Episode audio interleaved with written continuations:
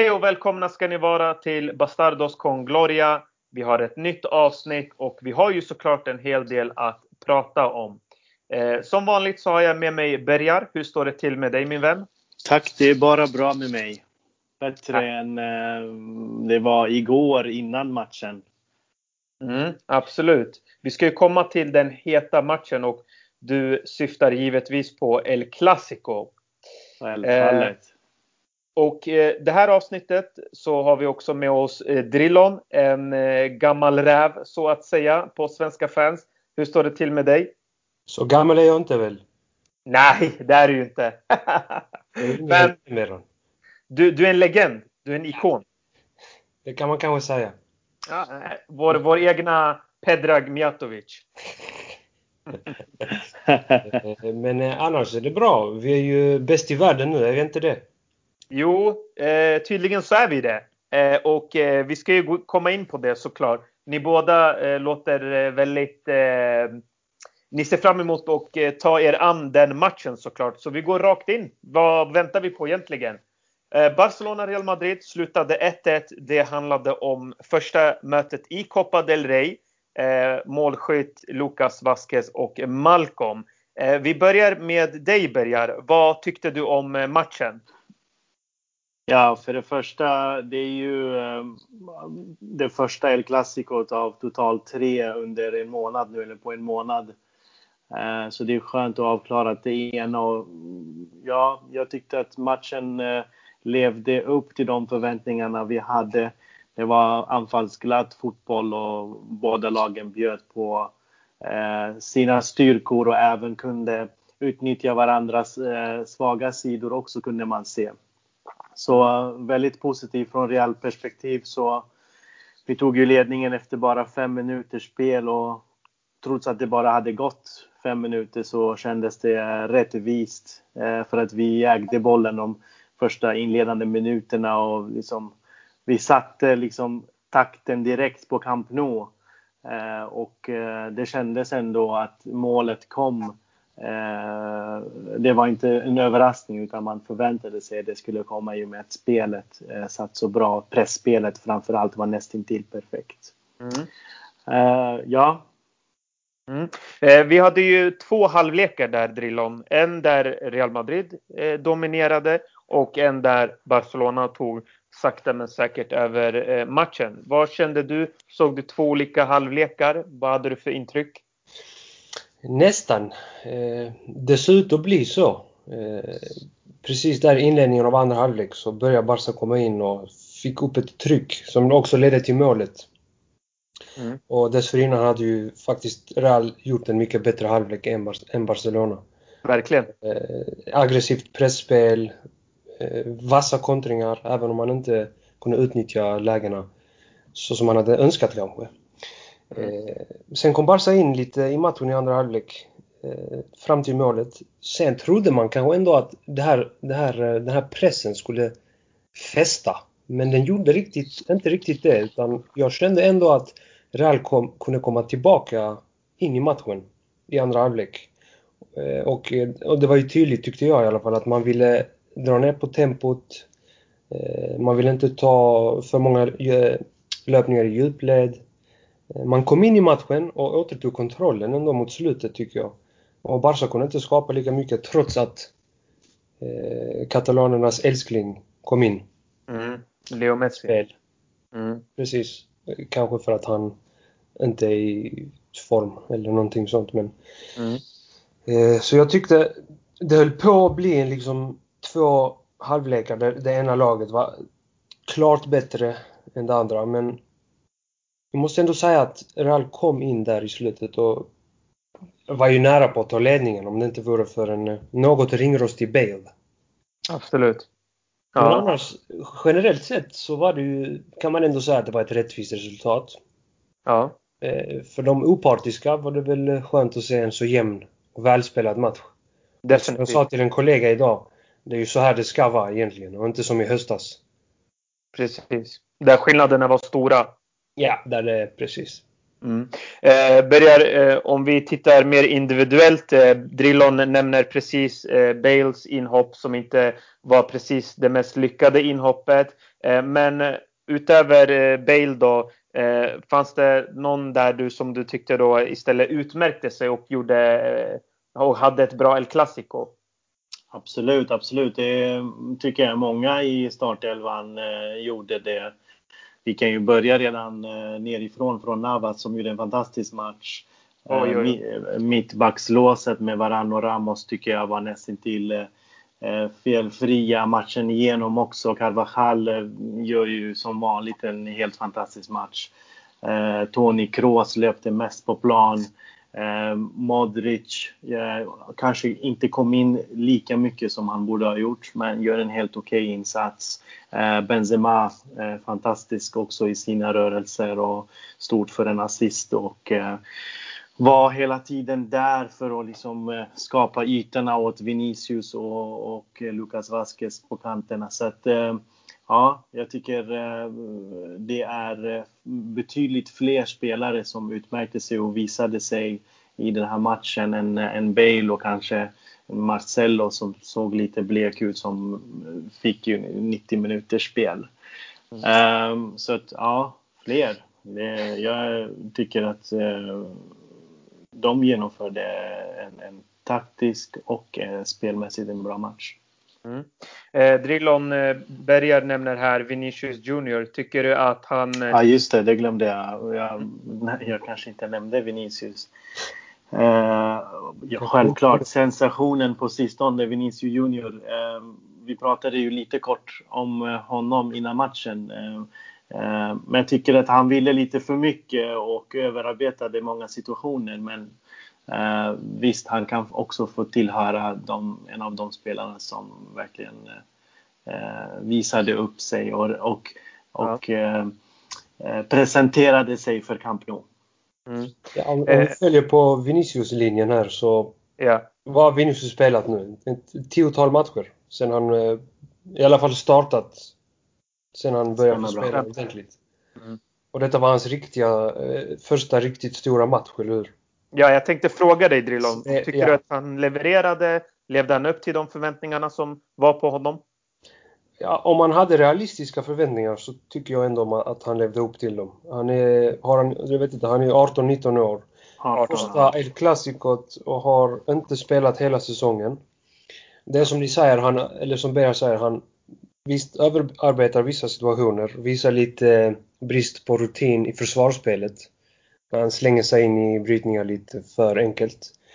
Eh, men han visar att han är ett hot. Och ja, absolut. Och att även Barcelonas försvar har en viss respekt för honom. Sen hade han faktiskt svårigheter mot Piqué som ju är väldigt erfaren och har mött eh, ja, hela världens anfallare. anfallare liksom. Ja. Eh, jag tror att det är en oslipad diamant, Vinicius, som eh, om han lär sig ha lite bättre koll på omgivningen eh, och, och, kan sätta passningar när det behövs och ta lite bättre beslut allmänt så kommer han bli helt fantastisk. Eh, det, är alla, det är en trend i alla fall som den pekar uppåt. Absolut. Eh, om vi fokuserar lite på Barcelona tänkte jag. Eh, nu ska vi också ta, ta an dem i ett returmöte och vi möter dem också även eh, i La Liga som eh, du nämnde här Bergar. Det kommer bli eh, några hetsiga matcher där mot rivalerna. Eh, vad såg du för svagheter i eh, Barcelona som Real Madrid eh, tog vara på tycker du? Mm. Jag kan ju börja med första halvlek där, eh, där Barcas spel, eh, pressspel framförallt fungerade inte alls. Real spelade sig förbi deras press. De flyttade upp anfall och mittfält väldigt högt men vågade inte lyfta backlinjen hela vägen. Så de oftast var kvar med sina mittbackslås med Langley och, och Piqué och även Alba och Semedo vågade inte kliva fram alldeles för mycket. Och i den ytan precis framför backlinjen och mittfältet, i och med att mittfältet och anfallarna flyttade fram så pass mycket, så skapades stora ytor. Och i den ytan så eh, kunde Karim Benzema bland annat Eh, röra sig och eh, få, liksom, få, få, suga ner bollar, eh, spela dem ut på kanterna, eh, få till exempel spelare som eh, eh Piqué ur position genom att kliva lite längre ner och Piqué följer med. och där såg vi ett par gånger att Vinicius försökte komma in i ytan bakom också. Så att deras eh, svaghet även den här, i den här säsongen som jag har lagt märke till, det är ju att de flyttar upp hela liksom, mittfältet och anfallarna ja. väldigt offensivt framåt på motståndarens planhalva. Men möter de lag som till exempel de gjorde innan oss så möter de i Valencia. Det var samma sak där. Eh, de, exakt. De kunde, eh, Valencia kunde spela sig förbi deras mittfält och då kom de i de här eh, kontringarna eh, två mot två, tre mot två, liksom i sådana lägen. Och eh, som sagt, den här ytan ehm, eh, som skapades eller som fanns mellan eh, Busquets till Piqué, den ytan var ganska så stor mellan de två lagdelarna. Eh, och Benzemans rörelser var viktiga för att dra åt sig liksom försvarare, få försvararna ur position, eh, som jag sa. Eh, så att ehm, eh, det, det var deras svaghet som jag kunde se. Mm. Eh, om jag får själv tillägga då eh, och hänga med i diskussionen så tycker jag att en underskattad spelare är ju såklart Lucas Vasquez. Eh, han har ju fått en hel del kritik och eh, blir ju anklagad för det ena eller det andra. Jag tycker han gör sitt eh, yttersta eh, när han väl får chanser eh, och eh, gör ju också ett mål och jobbar väldigt hårt eh, tillsammans med Carvajal där mot Alba främst då. Eh, så att om jag får tillägga någon individuell spelare som jag tyckte utmärkte sig så får jag väl ändå säga eh, Lucas Vasquez och även Tony Kroos som jag var orolig för inför matchen. Jag visste inte riktigt eh, hur hans roll skulle komma att se ut mot ett kanske bolldominerande Barca. Men istället var det Real som hade mycket av bollen och då mår ju såklart Tony Kroos bra. Eh, Drillon, nu har det ju varit en hel del snack från eh, Madridistas här om eh, man ska vara nöjd eller inte. Eh, bland annat har vi haft en diskussion off record. Eh, eh, nu är vi ändå här så jag tänkte vi lyfter fram den diskussionen. Eh, ska mm. man vara nöjd efter ett sånt här resultat, 1-1? Eh, och hur, hur går man vidare härifrån? Eh, tror du att det bara är nu positivt det som skall komma? Eller kommer Real Madrid vara, kommer fansen tycka att Real Madrid har varit där de är den här säsongen, vilket det vill säga i misär och att det har varit väldigt jobbigt att se på Real? Eller tror du att det kommer gå framåt och ska man vara nöjd helt enkelt efter 1-1? Jag är inne på det här att om vi bara fokuserar på matchen till att börja med. Eh, ja. Och sen kan vi ta det större perspektivet. Absolut. Sett till matchen så kunde det ju ha varit bättre, men det kunde också ha varit sämre. För, för båda lagen hade ju faktiskt möjligheter att ta ledningen. Eh, Absolut. För när, Real ledde kunde Barca kvittera. De hade ju ett, ett friläge som borde ha varit mål. Eh, sen hade ju Real ett par, skulle jag säga, i alla fall två glasklara chanser som borde resulterat i mål. Så, och jag sa det innan också att 1-1 var väl trots allt ett rättvist resultat. Absolut. Men sen handlar det om eh, perspektiv. Hur nöjd man ska vara. Som du sa själv, så var ju liksom hösten och in till, januari, in, till och med en tid in på januari en period där man nästan höll på att tappa lusten och titta på Real. Det var, ju, det var avdankat, eh, själlöst, eh, oenergiskt och så vidare. Det, det var hemskt. Absolut. Eh, men sedan dess, om vi säger senaste fem, sex, sju matcherna, eh, så har ju formen pekat uppåt och vi är ju på den nivå där vi borde vara nu. Eh, Vad menar du med det? Utveckla. Ja, vi spelar bra fotboll, gör mål, vilket vi hade enorma svårigheter med. Under Lopetegui. Precis, och även en del under Solari också. Så fram till januari skulle jag säga var ju målskörden ett stort problem. Det verkar ha lossnat nu. Och det är inte bara att, att en enskild spelare har tagit ansvar utan hela laget spelar en, en, en mer rörlig anfallsfotboll. Eh, intensiva överlapp från ytterbackar, rörligare. Eh, det, det, verkar finnas lite mer kreativitet i anfallen också. och att man också har fått in en slags eh, motivation. Moralen känns högre. Man, man kämpar mer. Det är aggressivare press i varje match. Vilket eh, också gav... Eh, ut, vi fick utdelning första halvlek mot Barca. Eh, just på grund av det, anser jag. Ja. Men som sagt, Ronaldo försvann i somras. Real köpte in Courtois istället. Och El Tigre, Mariano, Precis. Så optimismen var ju inte hög och eh, man skulle kunna säga att med det, med det liksom, med den kunskapen vi har om det ja. så är det ju trots allt jävligt bra. Mm. Laget presterar. Om, om vi säger att truppen är decimerad jämfört med förra året så är de här prestationerna eh, sådana att vi, vi bör vara nöjda. Mm. Eh, men eh, sen finns det ju mycket kvar av säsongen. Och eh, vi har ju länge sagt att, eller många av oss har sagt att titlar är inget vi kan förvänta oss den här säsongen. Men nu kanske det finns hopp ändå. Om i alla fall en titel. Mm. Så jag tror vi ska ha en viss, vi ska vara nöjda men vi behöver inte överdriva och säga att nu har det vänt, nu är vi bäst igen. Mm. Eh, Bergar, hur ser du på framtiden? Eh, är du optimistisk att det, att det kommer se bra ut igen eller kommer man falla tillbaka lite på gamla spår och eh, delar du den uppfattningen med Drillon att man kan vara nöjd för tillfället? Absolut. Jag är eh, alltid eh, positiv till, eh, till det som händer runt omkring. Eh, och ehm, även eh, under somras eh, när Ronaldo försvann så tänkte jag att ja, men, visst, en stor målskytt har försvunnit men vi kan ändå lösa det på något sätt. Och jag är glad att vi får se det idag. Vi, vi har fått se det under de senaste 7-8 matcherna som Drillon var inne på. Vi ska tillägga att allting började med Betis-matchen borta där. När vändningen med vinsten därifrån när ehm, det liksom var startpunkten till det hela. Mm. Eh, så att eh, jag känner mig väldigt positiv. Jag ser att vi har talanger, vi har spelare för framtiden. Eh, jag ser att liksom stommen i laget med Ramos, Modric, Benzema, de har klivit upp och liksom klivit fram och, och, och visar de här unga spelarna var skåpet ska stå.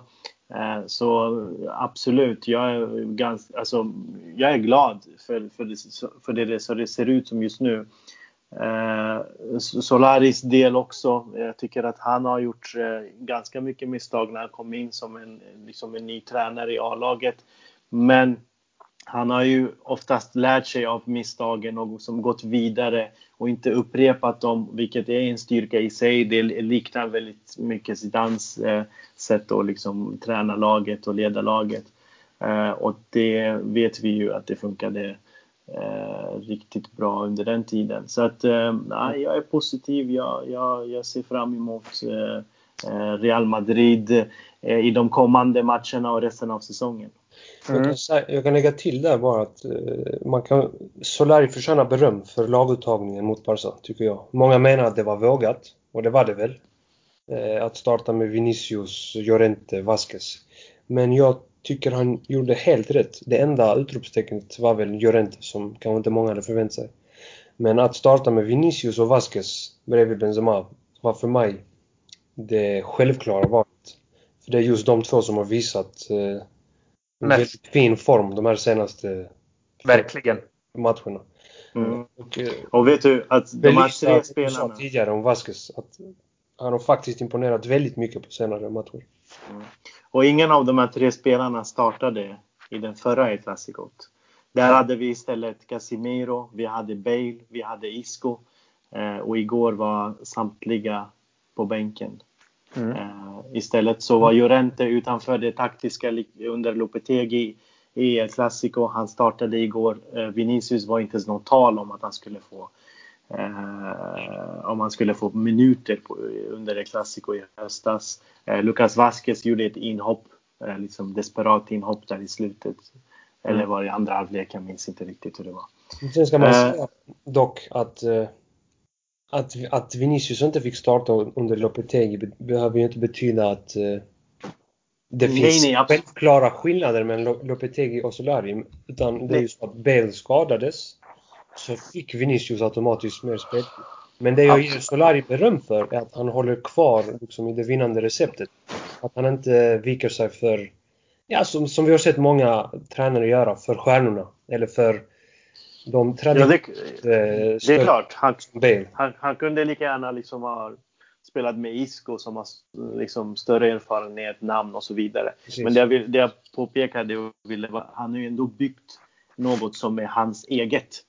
Mm. Eh, där eh, med, med Vasquez tillbaka på högerkanten med Vinicius liksom sådär. Så att eh, det känns ju, det, det, här har inte, det här var inte, eh, vad heter det, Lopetegis lag utan det här är någonting som Solari själv har byggt upp med, med att ge Llorente eh, mer eh, speltid och liksom lyfta honom och ge honom mer självförtroende och beröm och, och, faktiskt göra honom redo för att kunna starta en sån här mm. stor match. Absolut. Eh, jag, jag, tycker lite nämligen att 1-1 mot Barca är ju ett väldigt bra resultat med tanke på vart man var någonstans. Men eh, nu här framåt då för att kunna se en viss optimism. Eh, Berger, du menar att vi har unga spelare som eh, förhoppningsvis kan eh, eh, lyfta sig och stommen i laget med Marcelo, Modric och Benzema och så vidare. Och de har såklart höjt sig. Eh, men nu gör de det i ett läge där det inte finns heller någon press att göra det. Eh, och det är lite för sent nu i och med att det är ganska mycket eh, poäng upp till Barcelona. Man har chans på Champions League, absolut, men vi vet ju att det är också mycket tillfälligheter och tur som man ska med sig. Och skicklighet, naturligtvis. Eh, och eh, Copa del Rey finns också att eh, vinna och eh, det är också fullt möjligt. Men mer konkret, eh, eh nu har det sett ut så här ett antal säsonger. Eh, jag förstår att man är positiv just för den här matchen, men kan du utveckla mer vad det du tycker som kan vara positivt framåt? Är det jag som ska göra det?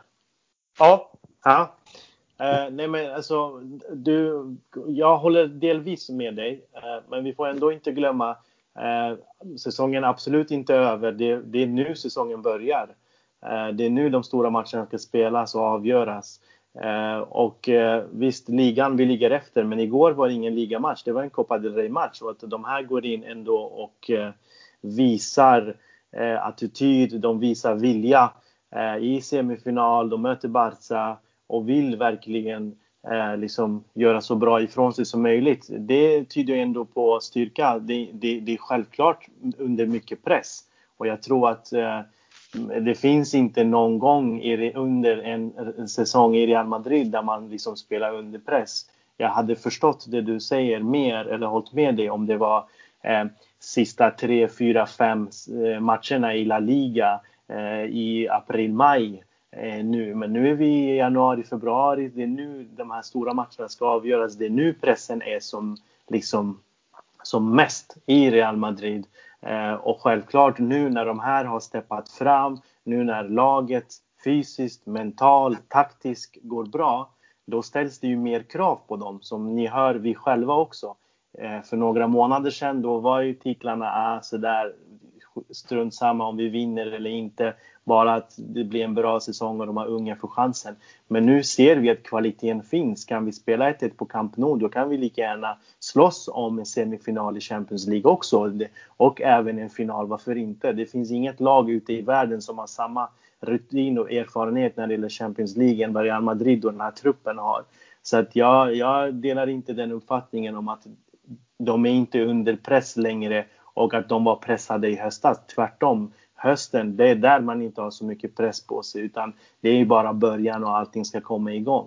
Så att nu, det, det är nu det gäller och eh, det är nu laget steppar upp och hade de vikit sig nu, då hade jag hållit med dig och sagt att ja absolut, det är nu när det gäller de viker ner sig. Men nej, nej, nu lyfter de upp sig och det är det som är styrkan. Och eh, eh måste bara ändå tillägga styrkan i Real Madrid igår Eh, fastän i andra halvlek som Lillo sa att de backade hemligt och var lite nöjda så slog vi sällan iväg bollarna utan eh, vi, vi, vi ville, när vi vann bollen, vi valde att spela, sig, spela oss ur med i princip varje situation och gav liv åt liksom ett eget spel. Och det tyder ju också på en styrka som Solari ändå har lyft fram. Viss, visserligen ligger det kvar någonting från Lupetegis eh, liksom, eh, struktur. Eh, men ändå att vi, vi är inte ett lag som bara åkte till Camp Nou och med tur lyckades plocka 1-1 utan eh, vi spelade bra, vi gjorde det bra och eh, gör mm. vi, och det här är styrkebesked också, gör vi det i El Clasico semifinal Copa del Rey borta, eh, varför skulle vi inte kunna det i resten av säsongen? Mm. Eh, härligt, eh, men det är kul. Det är alltid bra att man inte alltid delar samma uppfattning. Eh, men det ska bli intressant som du säger att följa Real Madrid nu.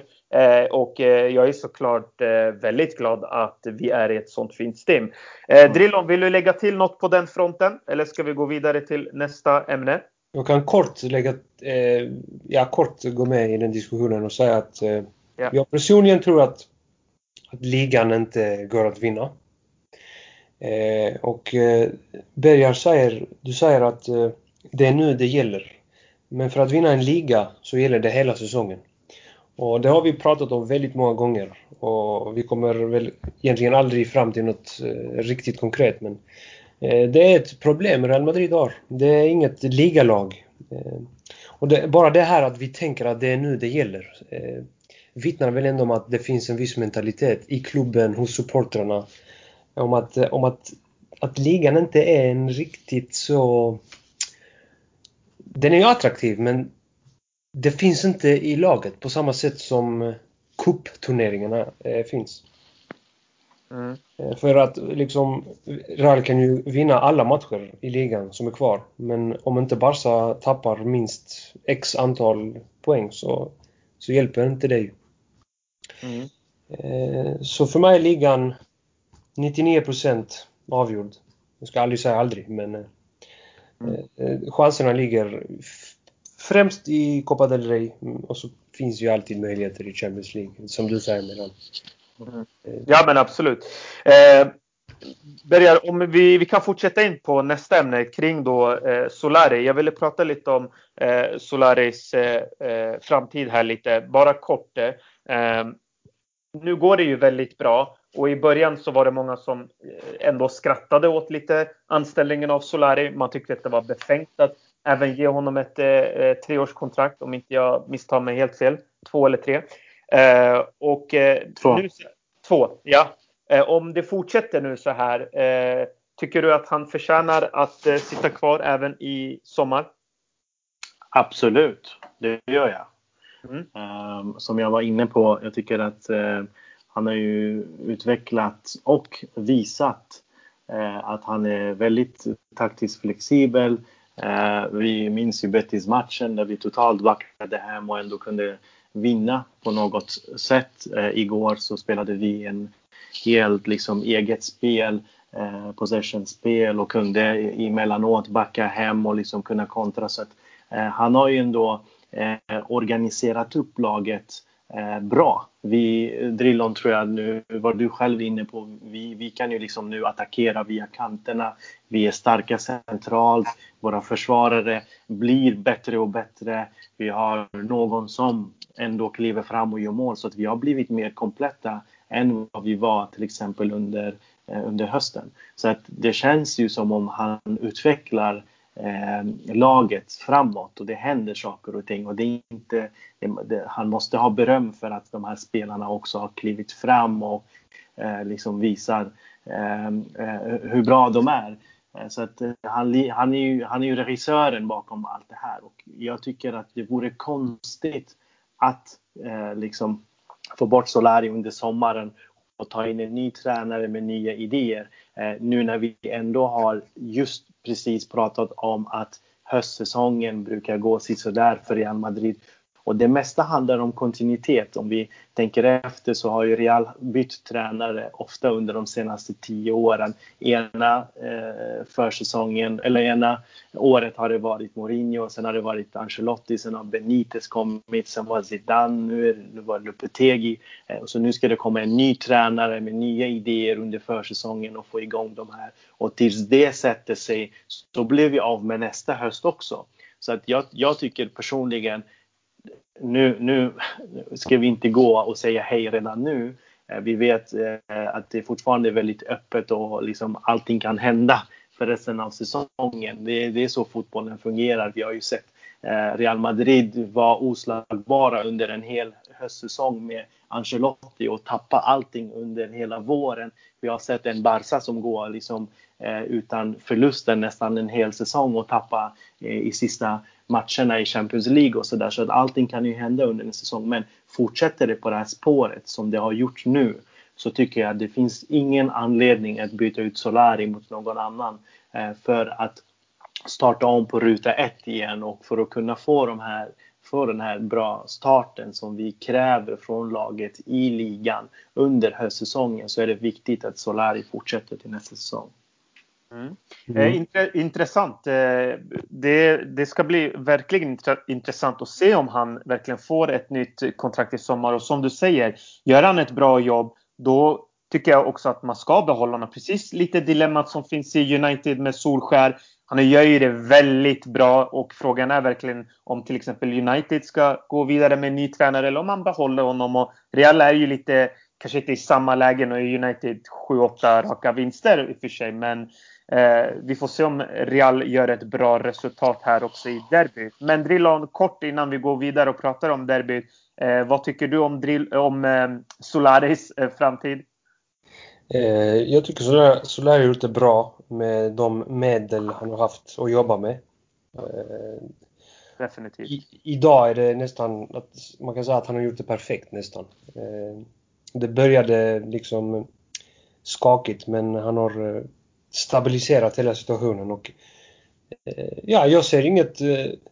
Med de här tränarna som du säger, Solskär och Solari, känns det som att vill de själv ha en sån här roll?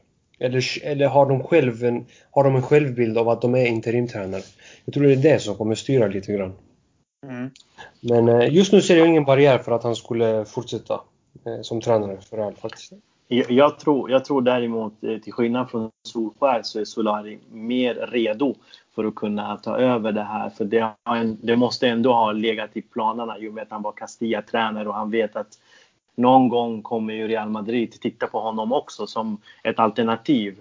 Så att jag tror att det har ändå funnits i baktankarna. Nu var det inte en chockvärvning av en tränare som Solskär helt plötsligt kom från ingenstans.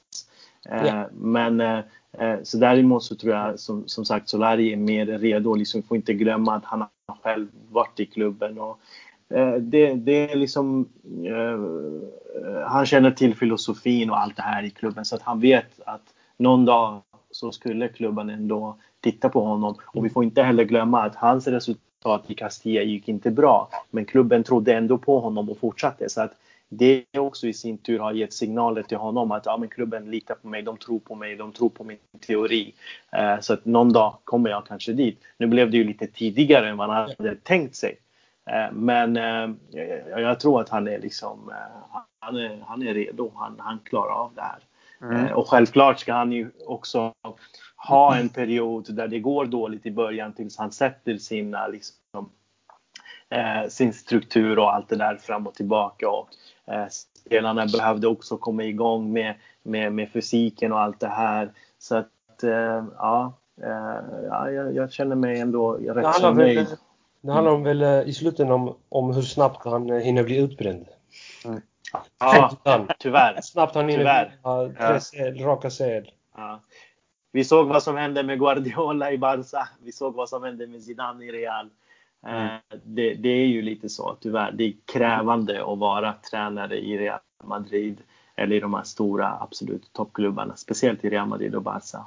Mm. Eh, vi går in i eh, derbyt. Eh, Real Madrid, eller Atletico Madrid och eh, Real Madrid möts här nu på lördag kvart över fyra.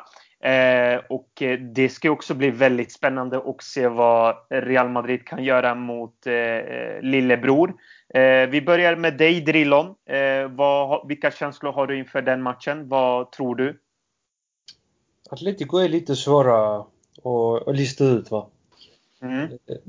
De, de imponerar inte alltid, eh, men ändå är de där i, liksom på andra plats och har varit hack i häl Barcelona. Verkligen. Ja, och, men sen är det ett derby och det är alltid svårt att spela mot Atletico borta. Så jag har, jag, jag har inga jättehöga förväntningar på utfallet. Eh, och speciellt med tanke på att Real var på Camp Nou nu.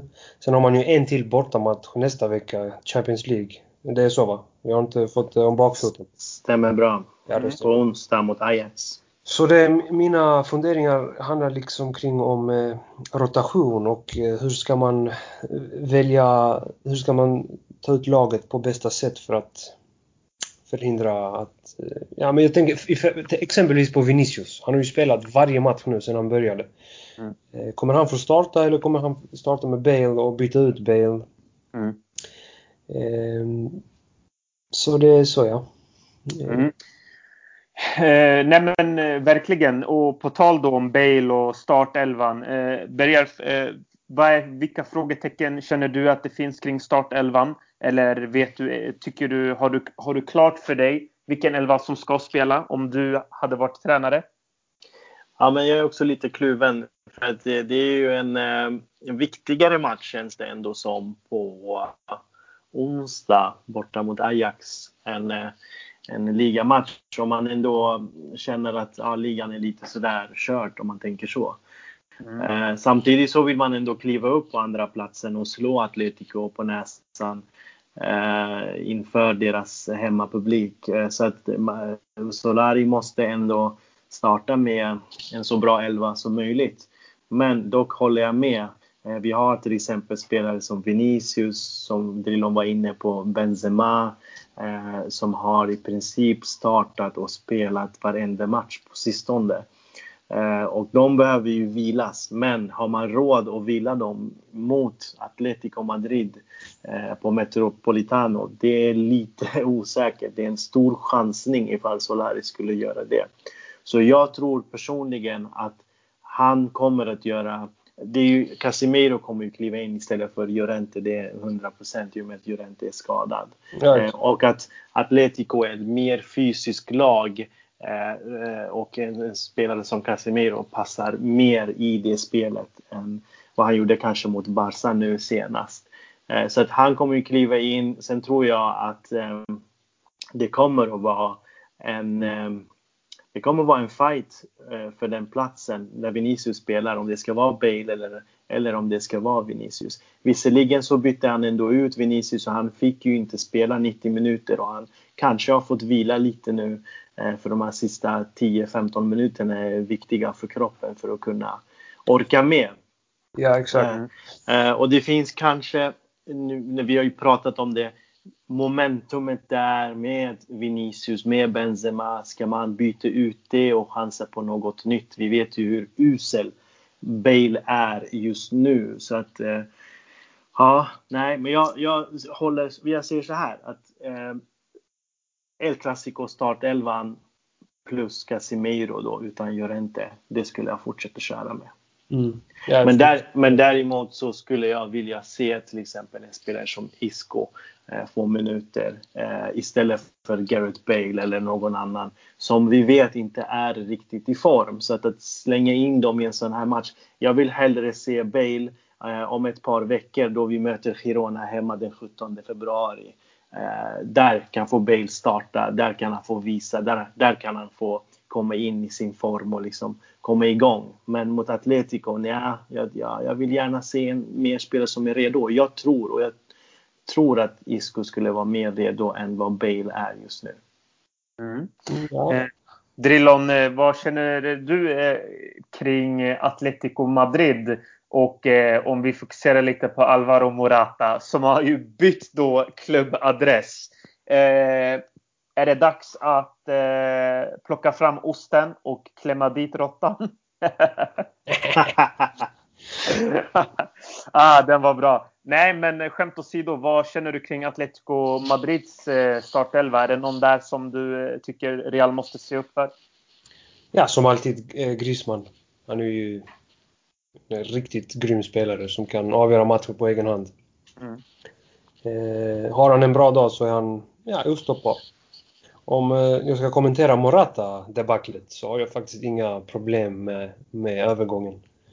Dessutom har väl Morata varit och, och spelat i Atletico som barn. Så det gör det lite mer acceptabelt i alla fall. Mm, absolut. Eh, så, ja. Nej, det stör inte mig heller. Inte alls. Eh, jag tror att eh, Ramos och Varan kommer att ta hand om honom. Uh, så att uh, nej, det stör inte mig och uh, jag, jag är mer faktiskt oro, lite mer orolig för, eller inte orolig, men jag, jag, jag gillar Rodri Hernandez som spelar på mittfältet i Atletico. Han är, liksom håller ihop trådarna där på mitten. och tidigare så var Gabi och Koke och så vidare som var det, höjdpunkten där på mittfältet och liksom slet och gjorde, gjorde rätt för sig. Men nu tycker jag att Rodri är en fantastisk spelare, en, en bra fot, eh, jobbar hårt. Eh, så vi måste på något sätt kunna plocka bort honom också. Eh, en annan eh, väldigt eh, farlig spelare. I alla fall när vi mötte eh, Atletico senast. Speciellt i Supercupen. Nu var det väldigt tidigt på säsongen va. Mm. Men det är ju ny, nyförvärvet Lemar som är extremt skicklig. Nu har jag inte följt Atletico så mycket under säsongen. Jag vet inte hur Lemars form har sett ut. Men eh, om, om, han är i bra form så är han ett orosmoment. Absolut. Vi får inte glömma att... Ja, vad sa du? Hoppas? Man kan ju dock hoppas på att eh, det här, eh, den förlusten mot Betis som Atletico Precis. förlorar nere i Sevilla. Att det är ett tecken på att deras form kanske inte är den bästa. Eh, för i slutändan är ändå detta kanske den sista chansen för alla att hänga med i guldracet. Även om det är väldigt små chanser vi talar om. Så eh, Förlorar man eh, mot Atletico, då är det ju i princip helt kört. Vinner man, då kan man börja prata. Då kan man börja prata. Mm. Mm. Ja men precis, det var det jag tänkte. De förlorade ju senast mot Betis. Ja. Det, det, måste ha gjort ont att göra det för att eh, de hade verkligen chansen att knappa in på Barca. Eh, istället för att det skulle vara två poängs skillnad eller tre. Eh, nu är det sex tror jag. Ja, så att eh, ja, så det måste ha gjort ont och sen måste de också ha sett den här matchen igår och ändå eh, känna sig lite hotad av Real Madrid ska komma på besök. Det är inte samma Real som de mötte i höstas. Visserligen blev det 0-0 och jag kommer ihåg att Real spelade fantastisk fotboll men hade svårt att kunna göra mål. Eh, men, eh, men, men eh, jag tror att de är, borde vara lite skraja för, för, för oss just nu. Mm. Och jag kan ju säga så här att eh, om nu Real vinner mot Atletico så har ju också Barca en, en väldigt svår bortamatch samma omgång mot Bilbao borta. Just det. Och om vi ponerar att Real besegrar Atletico och Barca tappar poäng uppe i Basken Mm. Då kommer ju eh, det börja snackas runt omkring. Även om jag fortfarande håller en relativt pessimistisk inställning. Mm. Så kommer det där, om det skulle ske, leda till eh, helt mm. andra bollar. Mm. Vet du varför det kommer göra det, Drilon? Varför Bejar? För att den andra i tredje så möter de oss på Santiago Bernabéu också. Det är också sant. Det är också sant. Så det, det, vinner vi där och de tappar poäng nu, alltså mot Atletico och vinner hemmamatchen. Förlåt, om vi vinner mot Atletico och de tappar poäng mot Atletic Bilbao mm. eh, och vinner hemmamatchen sedan den andra i tredje. Då snackar vi. Mm. Absolut. Det ska dock sägas att Barca kommer behöva tappa ännu fler poäng än, ja, ja. än mot Bilbao och mot oss. Ja, självklart, ska, självklart, självklart. Men eh, Däremot så blir det liksom, de vet att Real jagar och det är inte så roligt när man leder en liga med 2-3 poäng och det är ett lag som är precis bakom dig. Du vinner, de vinner, du vinner, de vinner, du vinner, de vinner liksom. Så ja. att det där kan ju vara jobbigt och vi vill ju helst om vi inte vinner någonting ändå förstöra Barcas säsong så mycket som möjligt så de inte tar Champions League-pokalen den här säsongen. Så att, eh, ja. Mm. Det kan bli intressant. Mm. Yes. Eh, tusen tack för att ni var med grabbar. Eh, vi eh, avslutar det här avsnittet och eh, eh, vi vill bara påminna våra lyssnare om att vi finns på Spotify och andra plattformar. Så checka in oss där och eh, fortsätt dela, sprida, lyssna och likea. Och adios alla Madrid! Adiós. De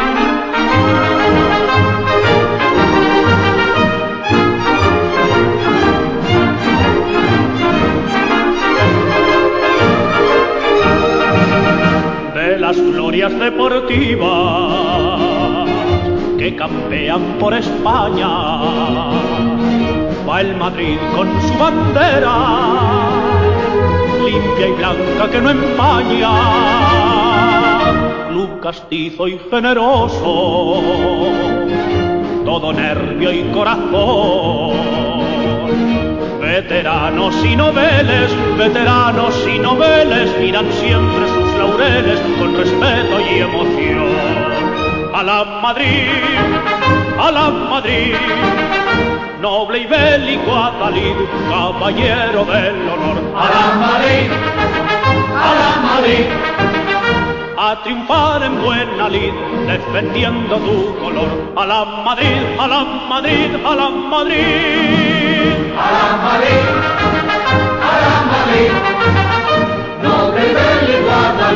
caballero.